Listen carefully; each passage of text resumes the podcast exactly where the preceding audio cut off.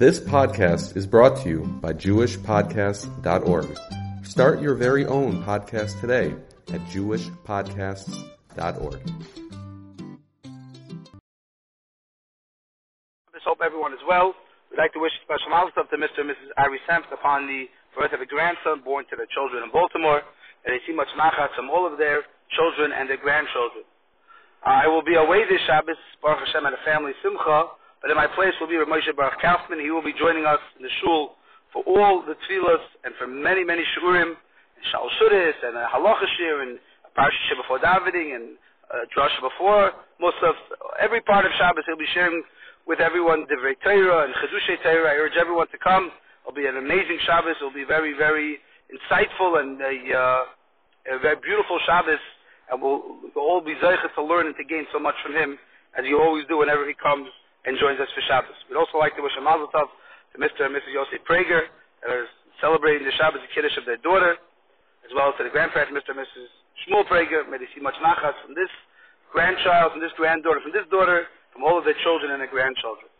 This week's parasha, the Torah opens up describing the counting of the children of Levi. It's worth to note, Levi had three children, Gershon, Kahas, and Merari.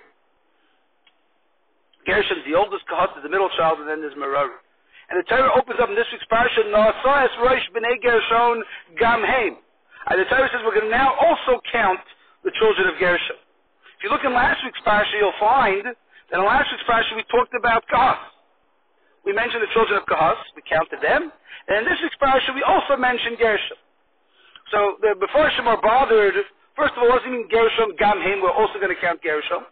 And secondly, why was Kahas, who was the middle son, counted in last week's parsha before Gershon the older, who was first mentioned in this week's parsha. So the Kli Yakar explained, quoting a medrash, that yes, although Kahas was, although Gershon was the oldest son, he was the Bechor, but he was not counted first. Why? Says the Kli Yakar, because Kahas was the one who carried the Aron.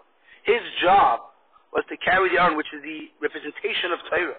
And because Kahas was the one who carried the Torah, although he was not the Bechor, he gets counted first. And Gershon also gets counted because he had the Bechor, and therefore he was second to be counted as opposed to first to be counted. So the Kli Yakar asks the obvious question. If carrying the Aron is clearly a very special job, it's a very choshev a position, so why was it not given to the Bechor? Why was it not given to Gershon, the Bukhar, and said it was given to the middle son, to Kahas? Wouldn't it have been made more sense to give in the, the schus to carry the Aron should have been given to the Bechor. So the Kli Yakar answers on the contrary. If we would have given the right to carry the Aron, the privilege to carry the Aron, would have been given to the Bechor, it would make one make a mistake possibly that Torah is only for Bechor. Torah is only for elite. Torah is only for special people. But us regular folk, non-special people, we have no connection to Torah. Therefore, writes the Kli Yakar, the Torah went out of its way to remind us all that Torah is accessible and available to all of us.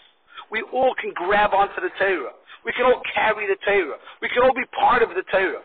And it's not only limited, and it's not only spe- specified for those bechayrim, those special, privileged, what they call today in America, the one percenters.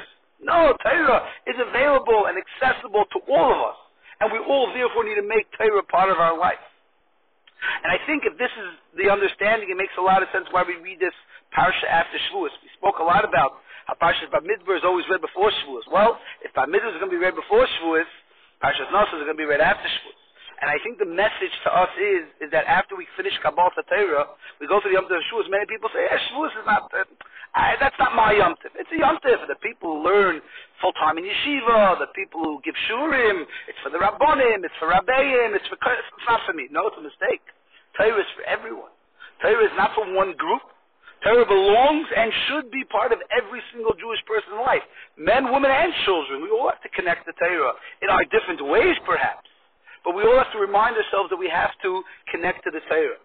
And even more so, we learn from here the chashivas that we give to the Torah. Torah is not just another Uh, another subject that we study. Torah is special. Torah is unique.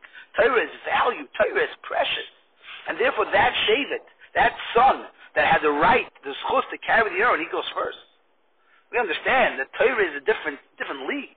Torah is not just any other chachma in the world, like lahavdil, a chemistry or a biology. Torah is, is sacred. And if Kahas had the chus to carry the Aron, then we understand why Kahas goes first. So these are two very important messages that the Torah is teaching us right after the Yom Tov of Shavuos. Is A, to value Torah, to understand that Torah is special, it's sacred, it's holy, it's not like everything else we have in our lives. And those that are involved in it are on a different level. Those who carry it, those who support it, those who learn it, it's a different experience. As well as that Torah is for all of us. Torah is available and should be accessible to all of us. But I think there's one more message that's extremely essential to take away from this week's parsha. In the end of the parsha, the Torah describes the karbonas that the Nesiim brought. And the Medrash harps on one idea. The Medrash keeps on talking about the flour that was brought. The silas, the fine flour. So the Medrash writes that a Talmud Chacham needs to make sure his maisim toivim are also silas. Your fine flour, very, very, very, you know, fine means it's very very clear. So do your meisim shvila. You have to have fine meisim. Person has to have good meisim toivim. It's not enough just to learn Torah, to support Torah, to experience Torah. You have to have good deeds. You have to do kindness. And that, says the Medrash, is a lesson from the Nesiim. The Nesiim were great people. But in their greatness, they never lost sight of what does it mean to do for others. What does it mean to be kind for others? What does it mean to give to others? Give back to others. And we have to be working on our Maisim Toivim. We mentioned a lot over Shavuos, how one of the takeaways from the story of Ruth is to be selfless, not selfish. And the same thing here also. The Torah is reminding us, it's not enough to learn Torah, it's not enough to be involved in Torah. You have to have maisim toivim. You have to be living a life that it's not just about me, I'm living for others. I think about others. I'm considerate to others. I behave differently. It's over a story where a girl went on a, sh- on a date with a boy who came with a very, very high, high a very, very beautiful reputation as a big Talmud Chacham. Fantastic reputation. Came with the reputation as a big lamdan. And the girl came back from the day and she told her father, she said, I don't know if he's a big lamdan, but a mensch he's definitely not. That's for sure he's not. He was lacking in his benodam lechaveri. He was lacking in his feeling towards other people. That's that's not uh, that's a chasar. That's a big flaw. So the Torah is reminding us the two ends of the parsha that although Torah is sacred and we value it and we're connected to it, we can't make any mistakes to think that that's an, an excuse for not giving back, not being there, not having nice and tovim, not doing chesed, not giving. And that's really what the post-Shavuos experience is supposed to be, is taking the Torah and living the Torah, but being selfless, giving to others, sharing with others. I mentioned earlier I'm not going to be in Shul this Shabbos. I just want to share my thoughts on the, the, the beautiful simcha we're going to have in the Shul.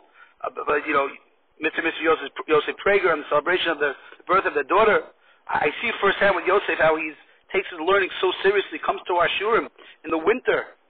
When the shir was very early, 4 o'clock in the afternoon, that means no time for naps. He would always make sure to be one of the first ones at the shir, sometimes usually before me. He was already at the shir. He takes Torah very seriously, but we know he's so giving to Klal one of the active members of our soul and our community. How lucky we are to have a member in our shul. Hopefully we should never need him. But the great chutz, and we've all watched him drop everything just to run, to go, to be there for Klal So he clearly learned, and he has these two midas of Torah, Chashivas HaTorah, as well as being very selfless. And Baruch Hashem, he saw that growing up in his home. By his parents, his father dedicated so many years to the local high school to be president of the school, which is not an easy job, to give of his own time, was not a paying job, to give there, to be available to help the growth of the school. And even now that he's no longer that job, he still gives us every Shabbos, Baruch Hashem. He's a Ba'akaireh. That's a selfless act that he prepares so he can come and give over to the tzibur the mitzvah of Kriyas HaTorah. It's an amazing school. So Baruch Hashem, he was very lucky that he grew up in a home where he saw these two values and he understood it, and he's now giving it over to his children. Our bracha to him is that he should continue to give these beautiful messages that he picked up in his home from his parents. He should give it over to his children.